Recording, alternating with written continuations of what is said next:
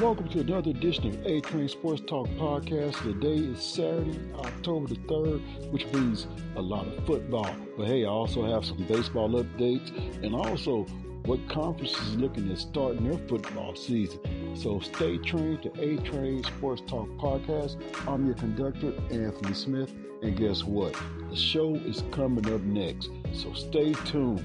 Grab your ticket get on board and enjoy the ride. It's the A Train Sports Talk Podcast coming to you on a Saturday, October 3rd, on College Football Saturday.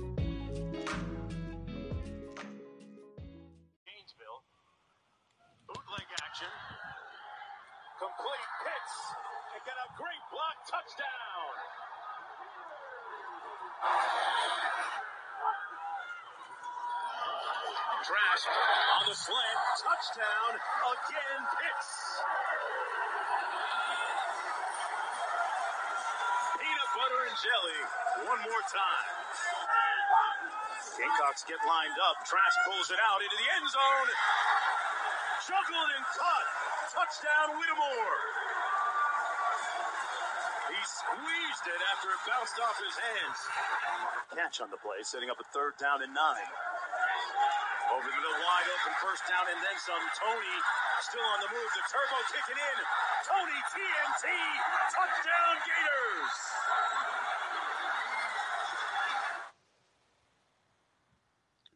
Welcome into a Saturday, October the 3rd, and do we have a lot of football action? What you just heard there, starting off the show, was highlights from Florida and South Carolina Gamecocks, game in which the Gators won by a final of 38 to 24. Uh, we have some games in progress right now on a Saturday football afternoon. Right now, with 11 minutes and 41 seconds to go in the second quarter, Texas A&M and Alabama is all knotted up at 14 apiece. That game can be seen on CBS.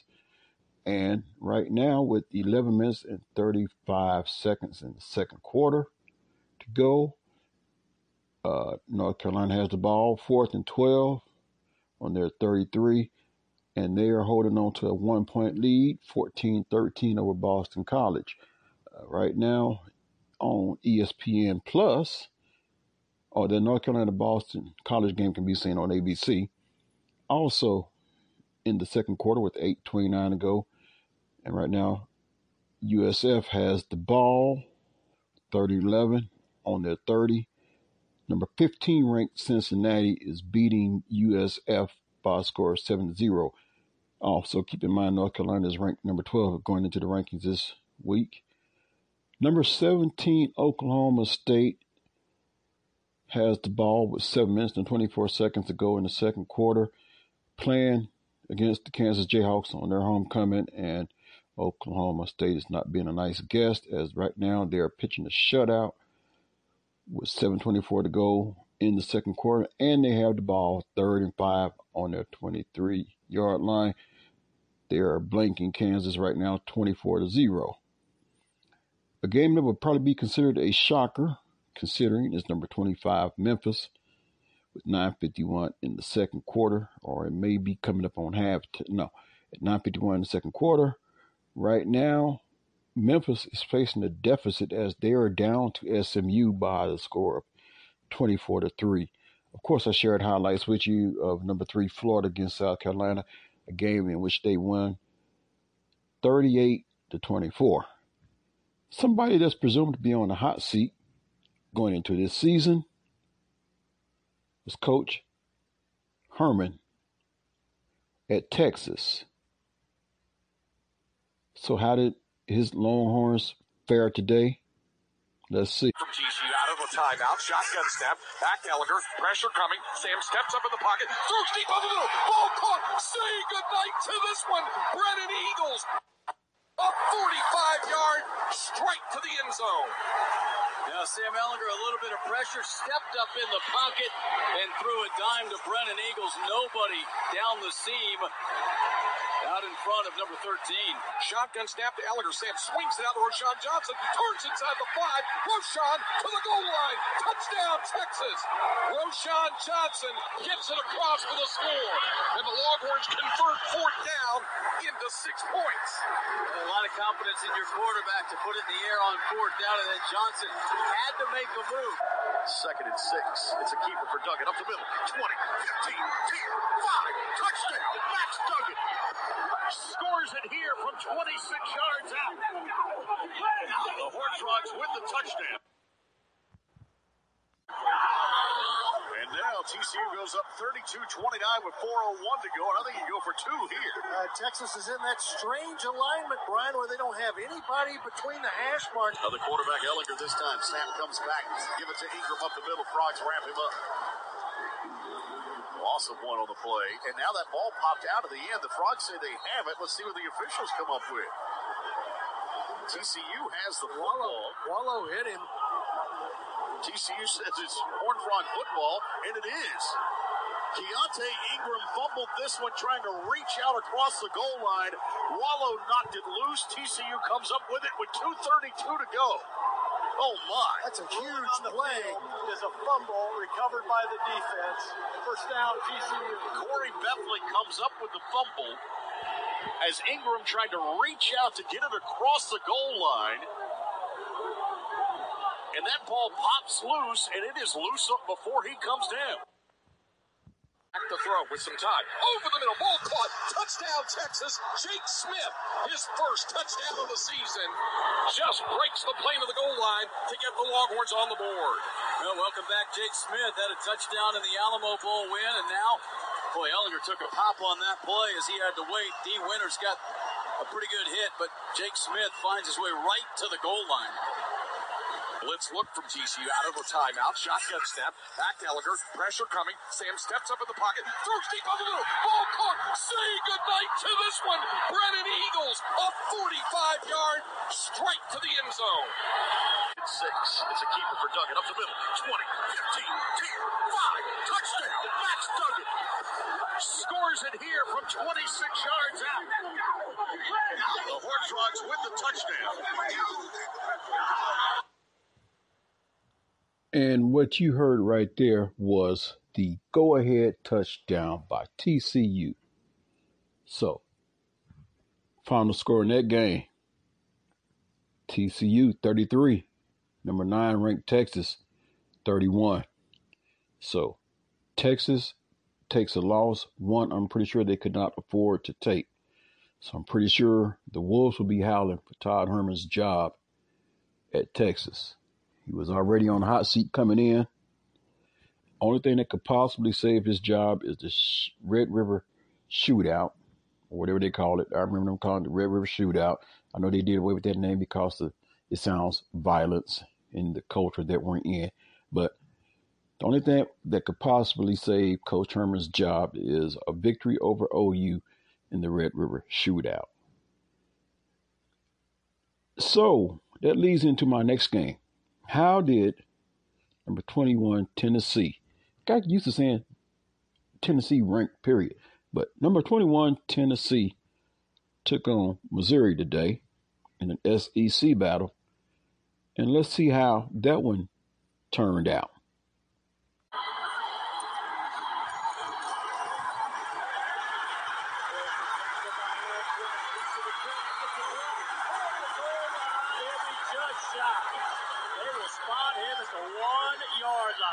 time as a receiver. Now you see the physicality. You see 68 come around and kick him out.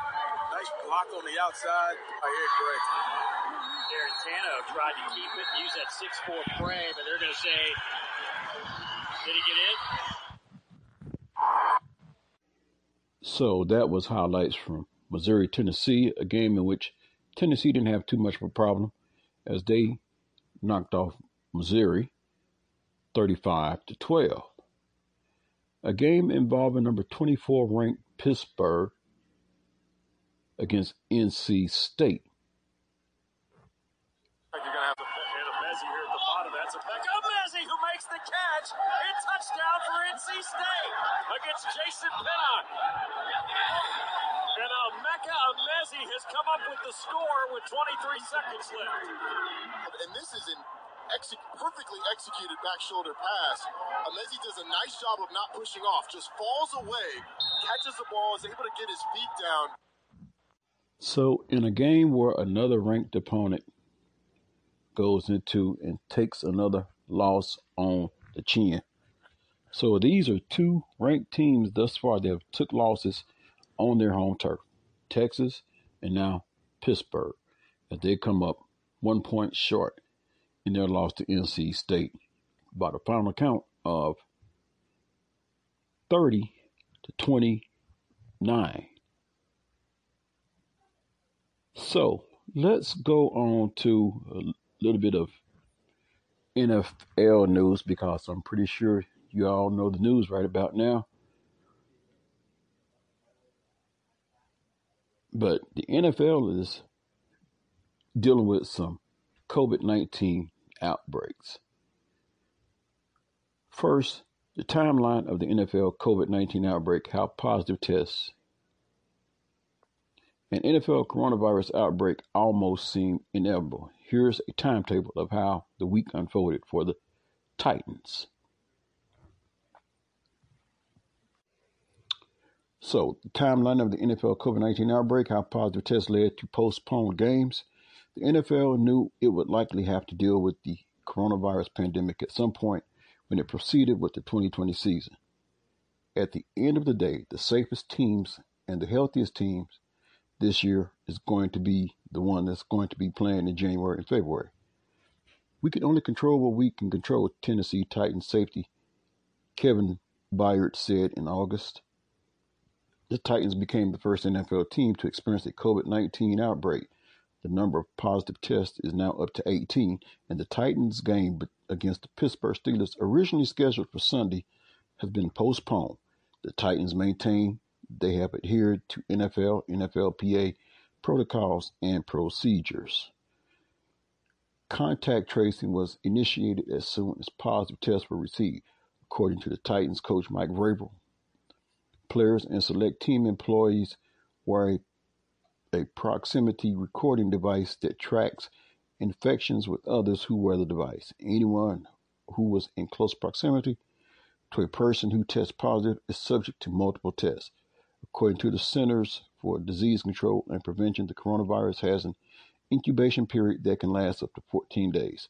An infected person can be contagious up to 72 hours before they even begin showing symptoms. While the Titans were the first team to be affected, they weren't the last. Here is a timeline of how everything unfolded for the Titans and the NFL leading up to Saturday's decision to postpone the New England Patriots Kansas City Chiefs game as well. September 24, Titans defensive back Greg Mabin test positive. Mabin was removed from the team facility after receiving a positive test, according to according to Vrabel. He was placed immediately into the protocol. And added Vrabel. When he tested positive, he was removed from the building. He was quarantined, and those individuals that were close contact with him were also arrested and went through their protocol as well. The Titans signed Mabin to their practice squad on September 21st to add depth. There are new procedures for bringing in a free agent due to the pandemic. When you try players out, they go through a process of testing and quarantine before you work them out. And then, when you work them out, you decide to sign them or not. And then they're into the testing protocol, Vrabel said on Thursday. At that point in time, when he tested positive, we went through and followed the protocol, and he was removed from the facility. September 26, Titan outside linebackers coach Shane Brown tests positive. The Titans received Bowen's positive test last Saturday morning. Bowen didn't make the team. The Titans trip to Minnesota to play the Vikings. When we get the results early in the morning, Todd Toriscelli, director of sports medicine, and his staff, and Adrian Dixon, assistant athletic trainer, begin the contact tracing. They do the follow up testing, and then we proceed from there with the protocol as it relates to any of the positives that come up, Vrabel said Thursday. There's a POC test which happens. And we're very confident that we followed the guidelines or the protocol that the league and the Players Association have set forth as it relates to identifying those persons of close contact and by using the tracing devices. September 27th, Titans played Vikings in Minnesota. The Titans defeated the Vikings with Vrabel calling the defensive plays in place of Bowen, who did it for the first two games. No Vikings have tested positive since the Titans game. September, September 28, news breaks of Brown's of Bowen's positive test. Vrabel confirmed Bowen had a positive test and didn't make the trip to Minnesota. He said Bowen wasn't with the team and that the Titans had followed the NFL NFLPA procedures. I'd say we followed all the protocols as it relates to COVID, Vrabel said. We're following the 100 memos that they've sent out verbatim. September 29th, Titans eight. Titans have eight more positive tests. The Titans received new positive tests from three players and five staff members. They placed defensive lineman DaQuan Jones, long snapper Beau Brinkley, and practice squad tight end Tommy Hudson on the reserved COVID list. All in person activities at the Titans facility were suspended, but the Week 4 game in Nashville against the Pittsburgh Steelers had not yet been impacted. We've been given a mandate to prepare as if the game is going to be played and played on time, Steelers coach Mike Tomlin said. The Vikings received news of the additional positive test and closed their facility along with putting a halt to all in person activities. Titans positive test four players, 16 personnel members. September the 30th, another Titans test positive. Outside linebacker Kamalei Correa was placed on the reserved COVID list. Vrabel was preparing the team to play as early as Monday. According to Vrabel, players who were in need of treatment were able to enter the facility to see the athletic trainer staff, training staff. Anyone who entered the building was required to wear a mask at all times. Vrabel also said some of the players who tested positive were experiencing flu-like symptoms, but he anticipated that they will feel better shortly. Minnesota reopened its facility with enhanced protocols. ESPN Vikings reporter Courtney Cronin reported that everyone entering the building had to have a negative PCR test and a negative point of care test, nasal swab with results available in 20 minutes. Titans positive test, five players, 16 personnel members. October 1st, two more Titans test positive. NFL postponed Steelers versus Titans. The Titans placed cornerback Kristian Fulton on the reserved COVID list. An additional unnamed team personnel member also tested positive. According to a statement, the NFL's decision to move the game to a later date was made to ensure the health and safety of players, coaches, and game day personnel.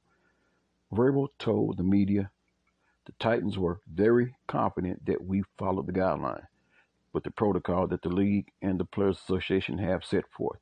The Titans facility remained closed. All players, coaches, and select team members continued testing while the team was on its bye week as a result of the postponement. Vrabel delivered news of the postponement to the Titans during a virtual team meeting at 8:30 a.m. The Titans turned their attention to their Week 5 opponent, the Buffalo Bills. We had a squad meeting to inform the team that in light of the two recent positive tests that we had, the, we had, the NFL had made the smart and safe decision to postpone our game and that we would be on a bye week starting now. Vrabel said, we reminded them to not gather with each other, players and staff, until we can find a safe way to enter and back to our building. Hopefully, which would happen Monday or Tuesday. And we would then begin preparation for Buffalo. The NFL also issued a memo with enhanced protocols for teams to follow after exposure to the COVID 19 virus, including two daily tests. PPE and face masks must be worn by all players and coaches on the practice field, and gloves must be worn by everyone except quarterbacks on their throwing hand. All meetings must be virtual, and there will be and there will also be daily deep cleanings of the facility. The protocols also prohibit team or player gatherings away from the facility. Titans positive test, six players, 17 personnel members. October the 2nd, two more Titans test positive. NFL reschedules Steelers versus Titans for week seven. The Titans plays wide receivers Adam Humphries and Cam Batson on the reserved on the reserved COVID list. Both the Titans and the Steelers now have week four as their bye week. Officials from the NFL and NFLPA visit Nashville to look further into the outbreak situation. The NFL released another memo, this time outlining procedures during the bye week and testing cadence. The statement reminds players there is a $50,000 fine for missing a test. A second missed test results in a one game suspension. Any player that misses a daily test without authorization during the bye week must have five negative PCR tests taken 24 hours apart before re entering a team facility. Titans positive test, eight players, 17 personnel members. October 3rd, multiple NFL positive tests. The Titans received another positive test for a player and two for team personnel members. News broke that New England Patriots quarterback Cam Newton had tested positive on Saturday morning. ESPN's Adam Schefter reported that, per a source, the Patriots did mass testing and retesting, and there was no immediate spread. Schefter also reported that Sunday's Patriots versus Chiefs game would likely be moved to Tuesday. Chiefs practice squad quarterback Jordan Ta'amu also tested positive for the coronavirus, according to a source. Titans positive test, nine players, 19 personnel members. So there you have it. Some college football updates and the corona outbreak with the Titans and at least two more players outside the Titans, one mainly Cam Newton, contracting the coronavirus. So, what I'm going to do right now, I'm going to take a break because I went a little bit long winded on this one, first segment, but it was well worth it. So, this train is still building up ahead of steam, and I hope you're enjoying the Saturday college football and football in general report. So, stay tuned. A Train Sports Talk Podcast. I'll be back with you after a word from my sponsor. His bat, base hit right field. Contreras to the plate on a bounce. Oh, what a play right here. J-Hey breaks his bat in half, gets enough of it, muscles it into right field. I gotta think that maybe Contreras didn't get a great jump off of second base because I didn't see this this play being this close. But Matt Joyce comes up, one, two, three, perfect one hop. That's great execution right there. Great tag by Wallach. So I welcome you back in with that baseball clip. So the question is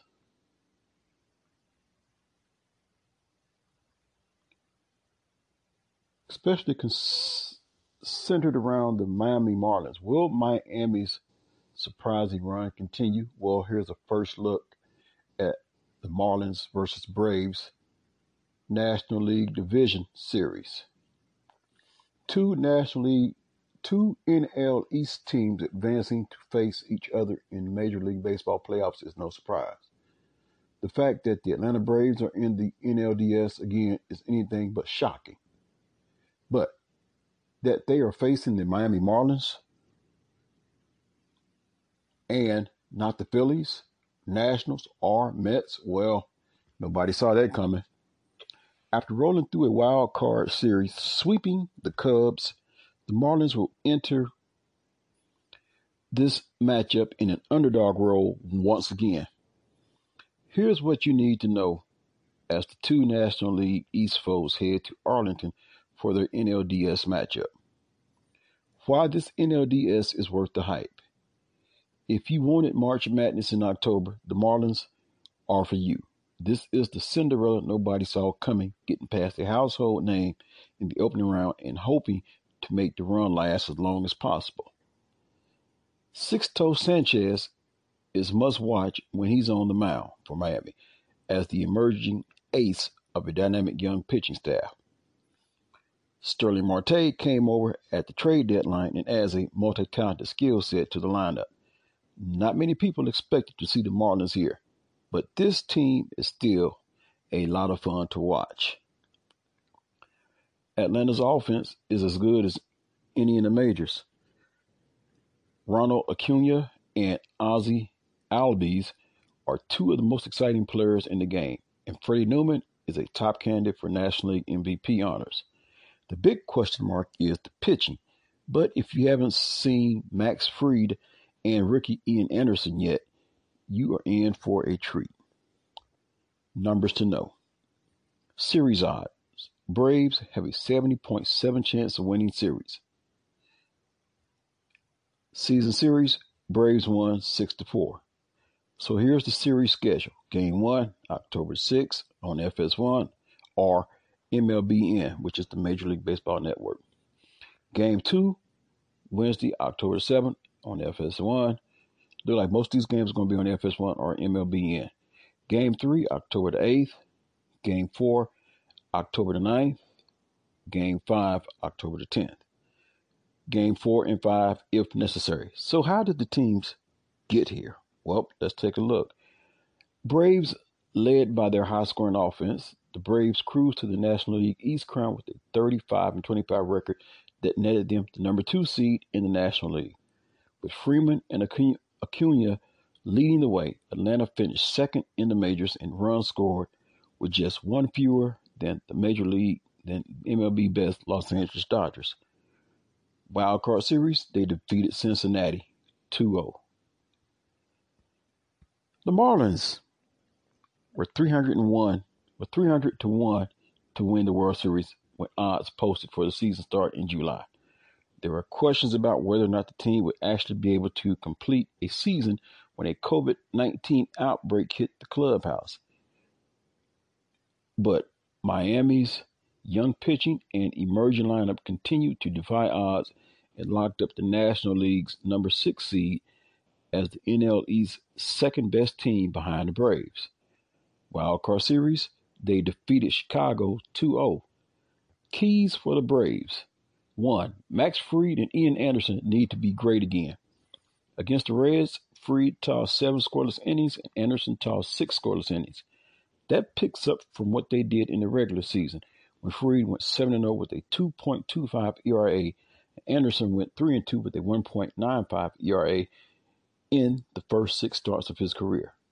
What's interesting is how they do it. While high spin fastballs are all the rage, Fried and Anderson both rely on low spin fastballs.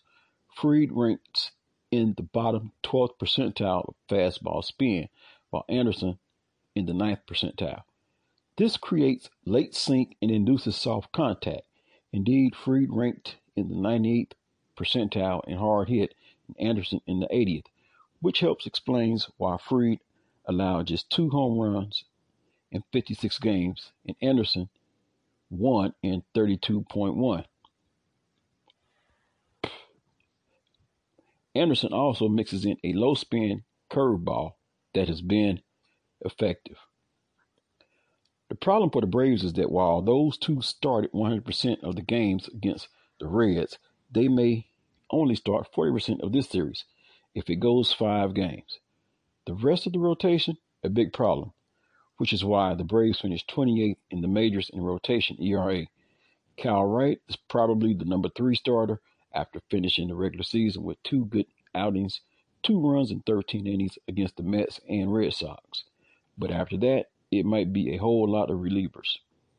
That's not a worst case scenario given the depth of the Atlanta bullpen. We saw how deep it is in that 13 inning game.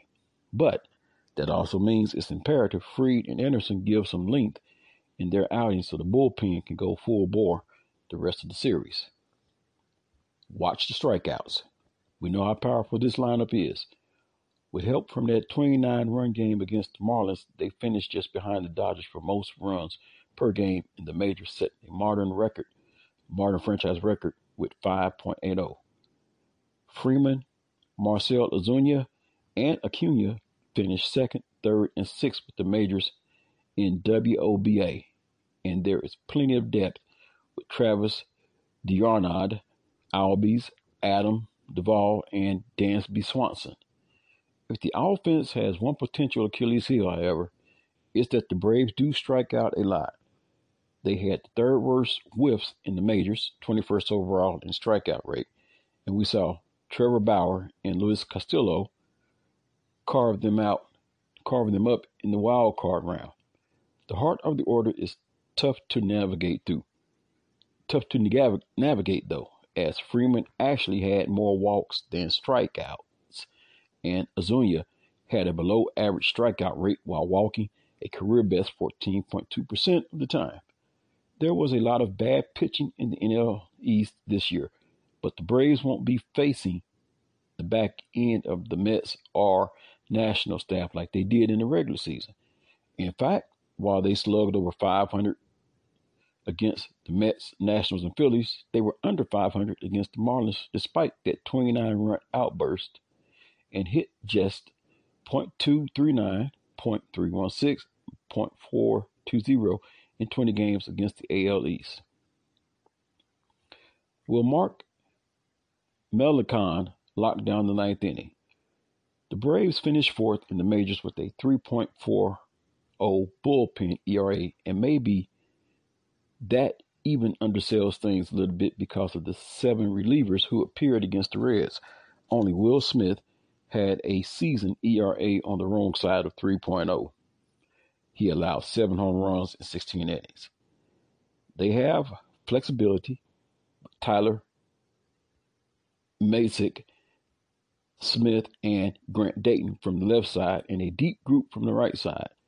What's interesting is the closer is arguably the last, the least dominant of the group, as Melancon had just 14 strikeouts in 22 and two thirds innings.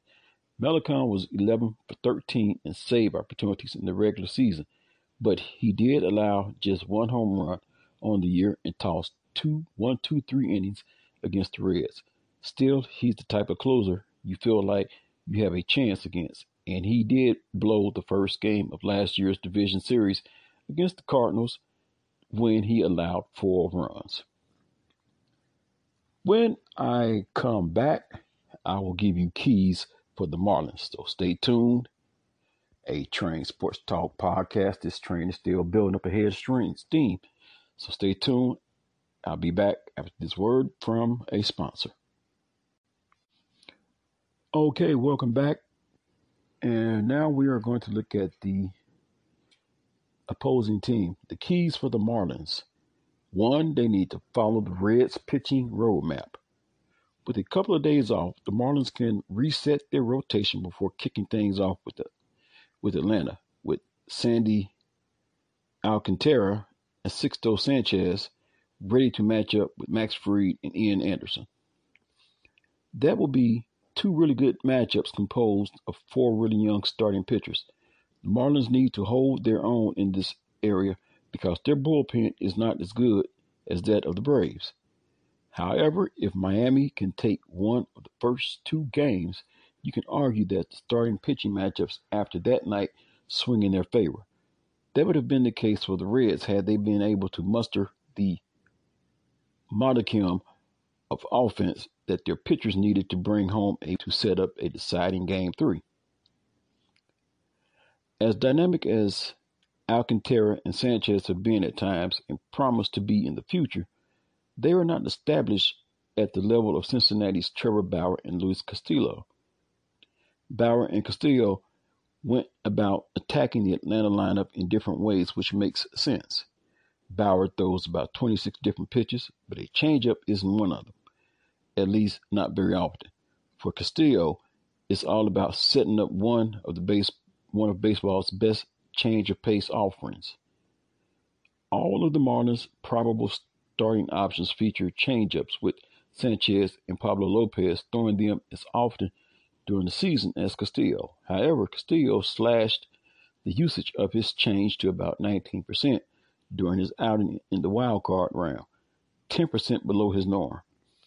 The reason for that might have been that Atlanta's lineup is full of mashers who get fat by sniffing out off speed stuff.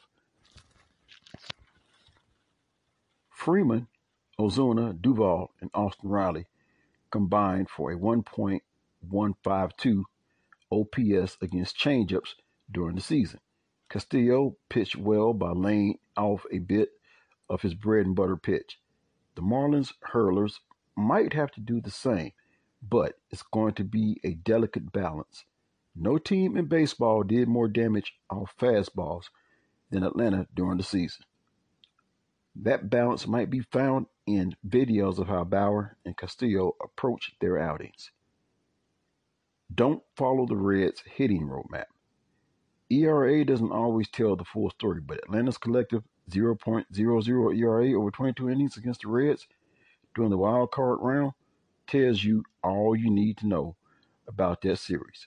Given the stretch of the Reds' pitching, which manifested against the Braves, and the strength of the Atlanta offense, which mostly struggled until they got to Raisel Iglesias in game two, that figured to be the heavyweight matchup of the series. If so, the Reds probably want that matchup, and yet, if you don't score, you don't win. As Bauer suggested, you can't blame the pitchers. The Marlins offense is not the Reds offense. It's more aggressive, far less dependent on homers, as is every other offense in baseball history, does more on the base path. Cincinnati's approach has been baffling all season, particularly when you consider how cutting edge is pitching how cutting edge its pitching operation is. Reds batters act as if someone heard the term launch angle on television, and that's as far as they got. Atlanta's pitchers, particularly starters Fried and Anderson, inundated Reds hitters with soft stuff down and away, often off the plate, mixed with high, hard stuff. It's a classic formula, of course, but the keys were the mix. More soft and hard, more off the plate than in the zone. Miami's approach against soft and breaking stuff during the season was to simply not try to do too much with it. The Marlins ranked 28th in isolated power against those pitches, but they were 10th in the batting average and third in BABIP. They didn't try to crank everything out the yard, but instead tried to simply put bat on the ball. It's the anti Reds approach. The unfortunate part of this plan is that, as we've seen time and again, stringing together hits during the postseason is a tough way to put up runs. So, when the Marlins get guys on base, they'll need someone like Jesus Aguilar, Brian Anderson, or Garrett Cooper to muscle up Red Styles. Get Starling Marte healthy. The Marlins probably aren't better than the Cubs, given a large enough sample of games, but they are closer to Chicago than they are to Atlanta. And Chicago's current level might be closer to that of Miami than that of the Braves. The thing is, the Braves are just really good, and after battling injuries all season, they have enough of their key weapons in place to be the Dodgers' biggest threat in the National League, especially given the injuries to the San Diego rotation. It goes without saying that the Marlins need all of their weapons. When Marte suffered a non-displaced fracture after being struck with a pitch in Game 1 against the Cubs, it might have taken Miami's best position player out of the game.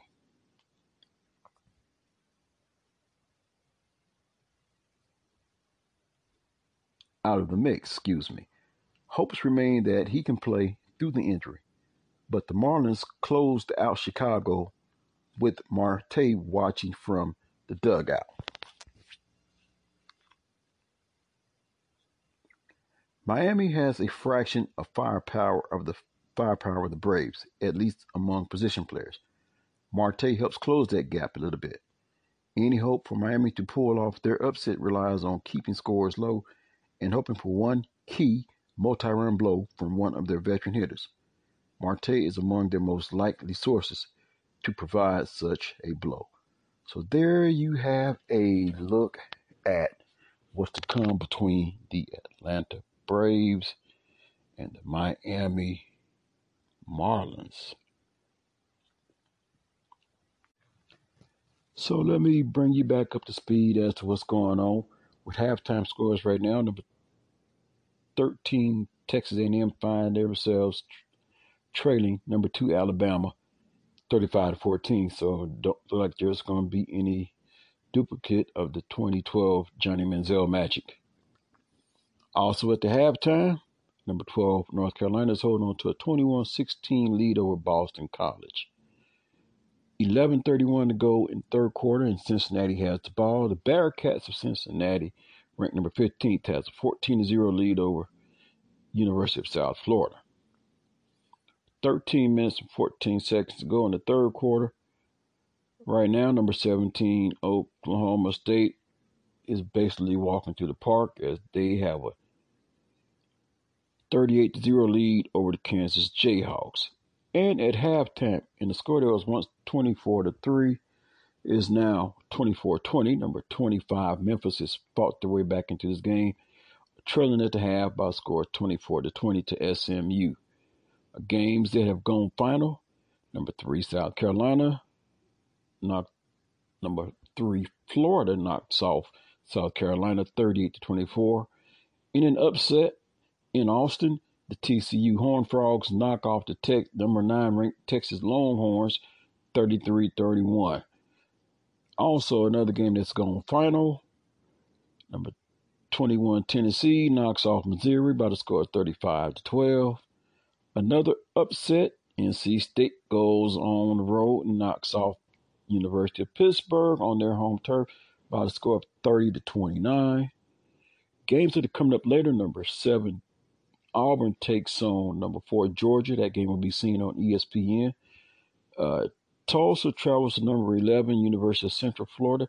That game can be seen on ESPN too. The line on that is UFC minus 20.5. That game will be shown at 6:30. Also, number 16 Mississippi hosts Arkansas. Game starts at 6:30. We're seen on the SEC network. And also coming up, game that will be seen on ABC at 6:30 p.m. will be Oklahoma Sooners coming off their loss to Kansas State, taking on Iowa State Cyclones. That game will be played in Ames, Iowa. OU is looking to rebound from that upset loss last week. Also, number 20, LSU travels to Vanderbilt. And Number one, Clemson will be playing host to Virginia. that game will also be seen on the ACC network. Clemson is favored by 28. So those hope that will get you ready and set for the rest of this college football season, this college football day, week number five. So we're five weeks in. And we're still waiting for the other conferences to start playing. Uh, the Pac 10 announced their schedule.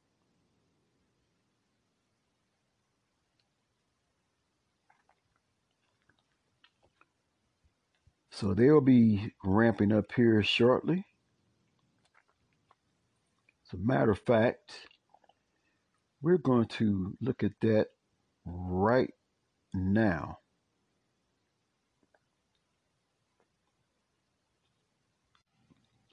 Actually, what I'm going to do right here, I'm going to take a break and slip in a word from my sponsor. And when I come back, I will wrap up the next segment. So stay tuned. A Train Sports Talk Podcast. I'm your conductor, Anthony Smith. What's your reaction opening up against Stanford? Well, first of all, thank you for applying that for us. You know, I hadn't seen it yet. It's the first time we get to see it, but brother, let's play ball. It's about time, right? it's about time. Our guys are ready to roll. We've been at it. We've been watching everybody else play ball. Now it's our turn. No, it's going to be our turn real soon. So let's put the ball in the tee. Let's kick it off. Let's play ball. Uh, there you go. If you, I don't know if you can see the screen. You got Stanford, then Wazoo. That's on the road. Then the game that uh, Kirk mentioned with UCLA coming in. That's on a Friday night, and then you got the rivalry game against Oregon State on the 27th. Now, Mario, you had a team that you felt like was a playoff contender, and perhaps they still are. But you've had some opt-outs as well. Players choosing not to play during the pandemic.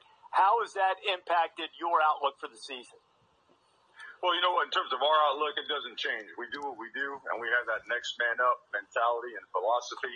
But look, there's no handbook for this pandemic, and our conference did everything possible in terms of player safety and health always at the forefront. So it's affected everybody differently. Guys have opted in, guys have opted out. And the bottom line is the Ducks will be ready to roll. We always preach that mentality. That's what we teach in our program. It's a culture that we do things a certain way and we train a certain way so we could do things on Saturday on in a certain way. So you know what? It's time to do that right now.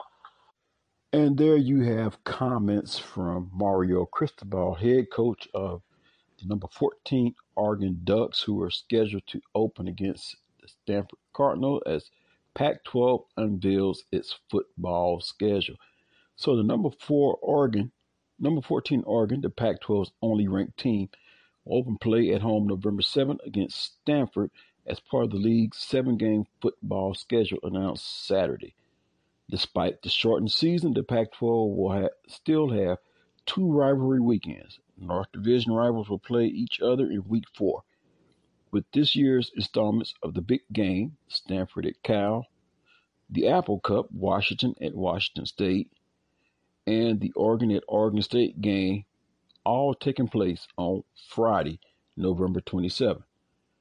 The South Division rivals will face off in Week 6. Arizona State will travel to Arizona to play for the Territorial Cup on Friday, December 11th, and the Rumble in the Rockies between Utah and Colorado in Boulder will also take place that day. UCLA will host USC as they vie for the Victory Bell on Saturday, December the 12th.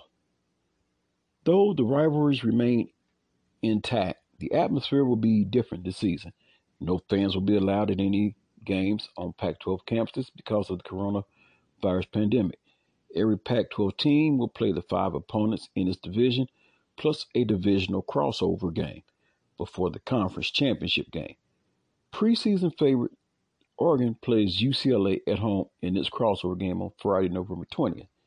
The other crossover games are Arizona at Washington, Cal at Arizona State, Colorado at Stanford, Oregon State at Utah, and Washington State at USC. Our guys are ready to roll. We've been at it.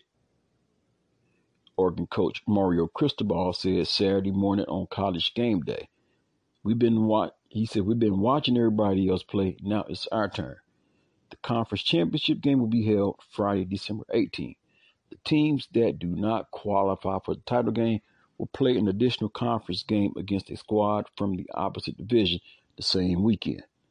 Pac 12 teams will still be eligible for inclusion in the college football playoff, though the conference is playing the fewest amount of scheduled games among the Power 5 conferences.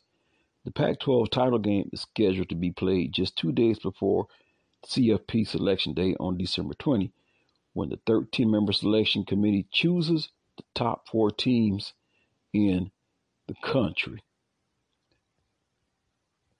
So there you have it with the soon to be starting up of the Pac 12. So football is slowly but surely getting back to full strength. My only drawback, pushback, as some of these other, uh, the rest of the Power Five conferences get ready to ramp up, what does that do for teams that are in the AAC? What happens if you have a Memphis, providing that they win their game today, and UCF or Cincinnati comes down to it? Let's say they're undefeated. Those are quality wins against each other, but where would that put them as far as in the standings of maybe even an outside shot at cracking the final four? Because we know at best those bids are going to teams from Power Five, especially if one is undefeated. Let's say Alabama's undefeated, You know they're absolutely getting in. Alabama can lose one game, they can still get in. It just depends on who they lose to. So, is it a fair system? No. Do I think the college football playoff need to be expanded to eight? And I'm not saying they should be expanded to eight just to give a Pac-12 team the benefit of the doubt. No. Y- yeah, but yes, I think it needs to be expanded to eight teams because you see when these non-power five teams play these the big boys or the good old boys they have a way of beating these teams if you don't believe me go up to an OU fan and ask them how it felt to lose to Boise State and they still have a look on their face like did you really just bring that up as if it happened yesterday so yes I'm going to be one of the constituents sounding the bell.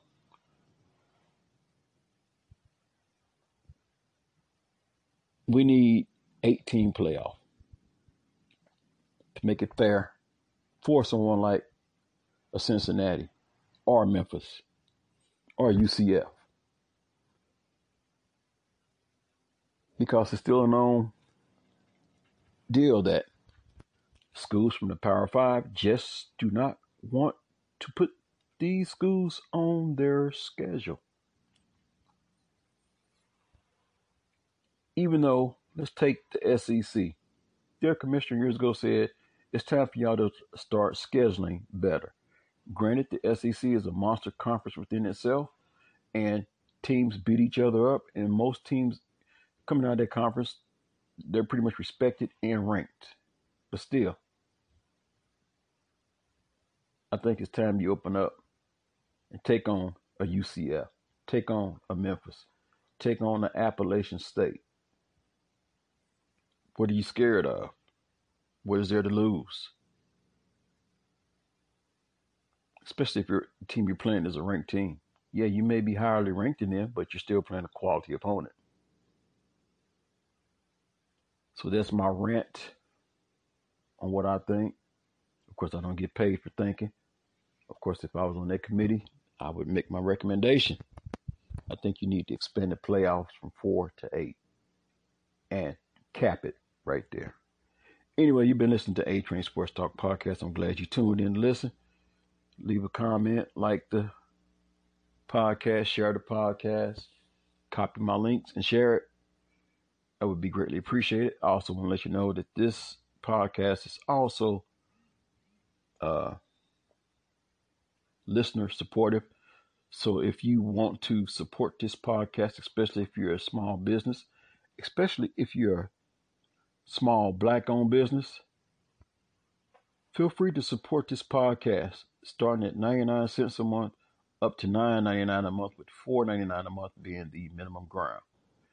This has been A Train Sports Talk Podcast, your conductor Anthony Smith. Have a great weekend. I'll be back with you.